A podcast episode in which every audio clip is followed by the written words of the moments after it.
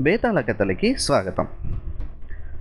గండపేరుండ పక్షుల సాయంతో సముద్రం ఆవలి తీరంలోని నవరత్న ద్వీపంలో దిగిన మంగళుడు అక్కడ ఒక సత్రంలో బస చేసి తన పేరు కాకుండా తాను మందాకిని యువరాజు మన్మధుడినని చెప్పుకున్నాడు. పరదేశపు యువరాజు తమ రాజ్యంలోని సత్రంలో విడిది చేశాడని తెలుసుకున్న నరేంద్రుడు నొచ్చుకొని తానే స్వయంగా వచ్చి పరిచయం చేసుకున్నాడు. అలా పరిచయం చేసుకున్న నరేంద్రుడితో తన దగ్గరున్న గోరు తీసి చూపించాడు మంగళుడు. తెరచాటు నుంచి ఆ కథ విన్న వినయ్ని తన గోరు గుర్తించి అది నాదే. నన్ను వెతుక్కుంటూ ప్రయాసపడి ఇంత దూరం వచ్చిన ఈ మన్మధుడిని వివాహం చేసుకోవటానికి నాకు ఎలాంటి అభ్యంతరం లేదు అని చెప్పింది సిగ్గుపడుతూ. మంగళుడు కూడా పెళ్ళికి అంగీకరించి అయితే ఒక్క షరతు. మా ఆచారం ప్రకారం కత్తికి బాసికం కట్టి పంపిస్తాం. పెళ్ళి కుమారుడి స్థానంలో కత్తిని ఉంచి వివాహం జరిపించండి అని చెప్పాడు. ఆ విధంగా యువరాజు మన్మధుడికి చెందిన చిరుకత్తితో వినయని వివాహం జరిగిపోయింది. మంగళుడు సముద్ర తీరంలో నిలిచి మంగళుడు తన మనసులో తలుచుకోగానే గండబేరుండాలు ప్రత్యక్షమై వారిద్దరిని తమ వీపుల మీద ఎక్కించుకున్నాయి. గండబేరుండాలని మచ్చిక చేసుకున్న తమ అల్లుడు ఎంత గొప్పవాడో అనుకుని మురిసిపోతూ రాజదంపతులు వీడ్కోలు చెప్పారు. సముద్రాన్ని దాటించి కాళికాలయం వద్ద వినయిని మంగళుడిని దింపి గండబేరుండాలు తమ దారిన తాము వెళ్ళిపోయాయి. అప్పుడు మంగళుడు నిజం చెప్పి నా ప్రాణమిత్రుడైన మా యువరాజు మన్మధుడి కోసం నేనింత సాహసం చేశాను. అతడి కత్తికి బాసికం కట్టి నీతో వివాహం జరిపించాను. కనుక నువ్వు అతడి సొత్తు అన్నాడు. వినయ్ని తల అడ్డంగా తిప్పి అతడు నా విగ్రహం మాత్రమే చూశాడు. నువ్వు నా కోసం అన్వేషించావు. నన్ను కలుసుకున్నావు. నువ్వే వరడివన్న నమ్మకంతో నేను పెళ్ళికి ఒప్పుకున్నాను. ఇప్పుడు మరెవరికో సొంతం కాలేను అని చెప్పింది. మంగళుడు ఎన్నో విధాల బ్రతిమలాడి ఆమెని ఒప్పించాడు. ఆలయంలోని శిలా విగ్రహం స్థానంలో ఆమెను నిలబెట్టి పక్కకి తప్పుకున్నాడు మంగళుడు. విగ్రహ స్థానంలో సజీవంగా వినయని కనిపించగానే మన్మధుడు ముందు నివ్వెరపోయాడు. సందేహంగా ఆమెను చూస్తూ నిన్న కూడా లేని నువ్వు ఇవాళ ఇక్కడ ఇలా కనిపించావంటే నిన్ను ఇక్కడికి నా మిత్రుడు మంగళుడే చేర్చి ఉంటాడు. ఏడి? అతనెక్కడా? అని అడిగాడు. వినయ్ని నిర్లిప్తంగా చూస్తూ అతను చనిపోయాడు అని చెప్పింది. ఆ ఒక్క మాటతో సర్వం గ్రహించిన మన్మధుడు అయ్యో మిత్రమా నా కోసం నీ ప్రాణాలు త్యాగం చేశావా?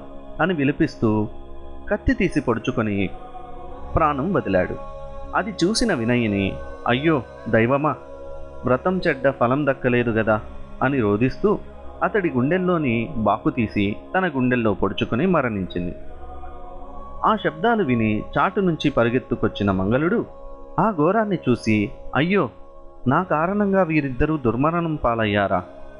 అని ఏడుస్తూ ఆమె గుండెల్లోని బాకు తీసి తాను పడుచుకొని మరణించాడు. ఆ సమయంలో అమ్మవారికి నిత్యార్చన చేయడానికి వచ్చిన పూజారి అయ్యో అమ్మవారి సమక్షంలో ఇంత అమంగళమా? అనుకుంటూ అదే బాకు తీసి తాను పడుచుకొని మరణించాడు. అప్పుడు అమ్మవారు జాలిపడి ఆ నలుగురిని పునర్జీవితులను చేసింది. ఆ విధంగా మళ్ళీ వినయని మన్మధులు ఏకమై వ్రతం చెడ్డాక ఫలం దక్కినందుకు ఆనందించాడు మంగళుడు. దోమతెర కథ ముగించి వీరా వ్రతం చెడ్డాక ఫలితం దక్కింది సరే కానీ ఒకరి కోసం మరొకరు మరణించారు కదా ఆ నలుగురిలో ఉదాత్తమైన మరణం ఎవరిది? అని అడిగాడు. మరుక్షణం ఉత్కంఠ పట్టలేని పలకని పడితే చటుక్కున నోరు విప్పి ఆలయ పూజారిదే ఉదాత్తమైన మరణం. జరిగిన ఘటనలతో తనకే సంబంధం లేకపోయినా అమ్మవారి ఆలయంలో అవి జరిగినందుకు చింతించి మరణించాడతడు. అతడిది ఉదాత్త మరణం కాబట్టే అమ్మవారు దయతల్చి నలుగురిని సజీవుల్ని గావించింది అని ప్రకటించింది. విక్రముడు మందహాసం చేసి ఈ పలకని పడతి పలికింది మొదటి పలుకే అయినా సత్యం పలికింది. బేష్! ఓ రవిక! మా చూపులు కలిశాయి. మాటలు మొదలయ్యాయి. ఈ వన్నెలాడిని మురిపించడానికి నువ్వో కథ చెప్పరాదు? అని అడిగాడు. బేతాళుడు చప్పున ఆమె ధరించిన రవికని ఆశ్రయించి కథ! ఈ కన్య గట్టిగా నన్ను వీపుకి హత్తుకుంది. నా గొంతు పెగలకుండా ముందు వైపు ముడి గట్టిగా బిగించింది. ఊపిరి ఆడక ఉక్కిరి బిక్కిరి అవుతున్న నాకు గొంతేం పెగులుతుంది? కథేం బయటికి వస్తుంది అంది ఆడగొంతుకతో. తన రవిక కథ ఎలా చెబుతుందో తెలుసుకోవాలన్న కుతూహలంతో ఆ కన్య చప్పున తన రవిక ముడి విప్పేసింది. వెంటనే రవిక కథ మొదలుపెట్టింది. రామగిరి రాజుకి ఒక్కతే కూతురు. తన పేరు మంజరి. ఆయన మంత్రికి ఒక్కడే కొడుకు. తన పేరు మాధవుడు. రాకుమారి మంత్రి కుమారుడు చిన్నప్పటి నుంచి కలిసిమెలిసి తిరిగారు. ఆడుకున్నారు పాడుకున్నారు. చట్టాపట్టాలేసుకొని స్వేచ్ఛగా గడిపారు.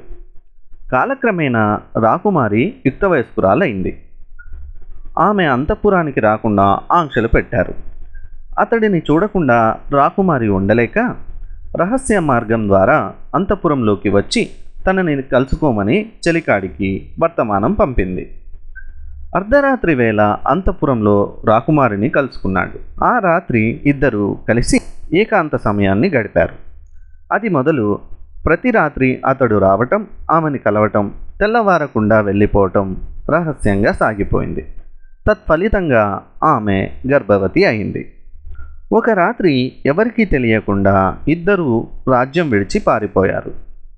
ఒక రాత్రి వేళ ఆమెకి నొప్పులు ప్రారంభమయ్యాయి.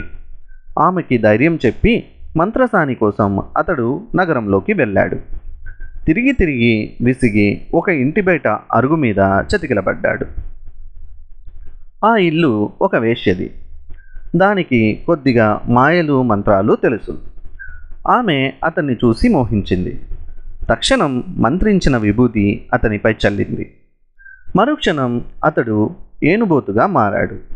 తనకి మోహం కలిగినప్పుడల్లా విభూతి చల్లి అతన్ని మనిషిని చేసి తన కోరిక తీర్చుకొని మళ్ళీ ఏనుబోతుగా మార్చసాగింది. ఇక్కడ రాకుమారికి తన భర్త జాడ వెతుక్కుంటూ నగరానికి వచ్చి నడవలేక ఒక ఇంటి ముందు సొమ్మసిల్లి పడిపోయింది. ఆ ఇల్లు ఆ రాజ్యపు మంత్రిగారిది తక్షణం ఆమెకి ఆశ్రయం ఇచ్చి మంత్రసానిని పిలిపించాడు. రాకుమారికి సుఖప్రసవం అయింది ఆమెకి పండంటి మగబిడ్డ పుట్టాడు. అనంతరం మంత్రిగారు ఆమెని లాలించి వివరాలు సేకరించి తన రాజుకి విన్నవించాడు. ఆ అమ్మాయి మన నగరానికే ఆడపడుచు మన ఆడపడుచు కష్టం మన కష్టమే. ఆమె భర్త ఎక్కడున్నాడో వెతికి ఇద్దరిని ఒకటి చెయ్యండి అని ఆదేశించాడు రాజుడు. మరుక్షణం మంత్రిగారి పర్యవేక్షణలో రాజభటులు నగరమంతా గాలించారు. ఇల్లిల్లు గాలించారు. కానీ మాధవుడి జాడ తెలియలేదు. ఇంతమంది ఇన్ని విధాలా వెతికినా ఇన్ని రోజుల పాటు అన్వేషించినా నా భర్త ఆచూకీ తెలియలేదంటే అతడు ఈ లోకంలో లేడని అర్థమవుతోంది.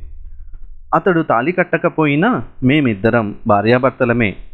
భర్త లేని లోకంలో భార్య జీవించరాదు. భర్త మరణించిన సతులకి అగ్ని ప్రవేశము సముచితం. దయచేసి చితి పేర్పించండి. అని మంజరి తన నిర్ణయం తెలిపింది. విధి లేని పరిస్థితిలో మంత్రి గారు ఆమె సతీ సహగమనానికి ఏర్పాట్లు చేయించాడు. ఈ వార్త విన్న ఆ వేషకి అది చూడ్డానికి మాధవుడితో కలిసి వెళ్ళింది. మంజరి తన భర్తని తలుచుకొని అగ్ని చుట్టూ ప్రదక్షిణ చేస్తూ మాధవ నువ్వు లేని ఈ లోకంతో నాకు పని లేదు. నేను నీ దగ్గరికే వస్తున్నా అంటూ అగ్నిలోకి దూకింది. ఆమె తన పేరు పలకగానే మాధవుడికి గతం గుర్తొచ్చి అయ్యో మంజరి నా వల్లే నీకీ దుస్థితి. నువ్వు లేని ఈ జీవితం నాకెందుకు? అని ఏడుస్తూ పరిగెత్తుకు వచ్చి అగ్నిగుండంలో దూకేశాడు.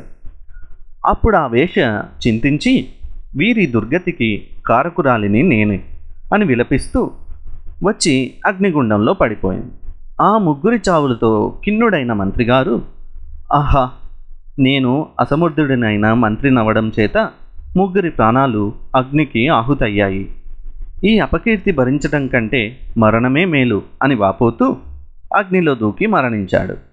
అలా తన రాజ్యంలో నలుగురు మరణించడం భరించలేని రాజు తమ కులదేవత కాళికాదేవి ఆలయానికి వెళ్ళి అమ్మా నా ఏలుబడిలో జరిగిన ఈ దుర్ఘటన చేత సంక్రమించిన పాపాన్ని నేను భరించలేను.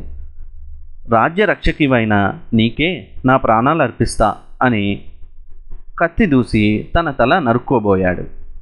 రాజు ధర్మనిరతికి మెచ్చి కాళికాదేవి నలుగురిని పునర్జీవితులను గావించింది. రవిక కథ ముగించి వీరా నలుగురిలో ఎవరు చేసిన అగ్నిప్రవేశం విశిష్టమైనది? అని అడిగింది. పలకని పడతి చప్పున కల్పించుకొని అగ్నిప్రవేశం మంజరి వంటి పతివ్రతలకి సహజమే.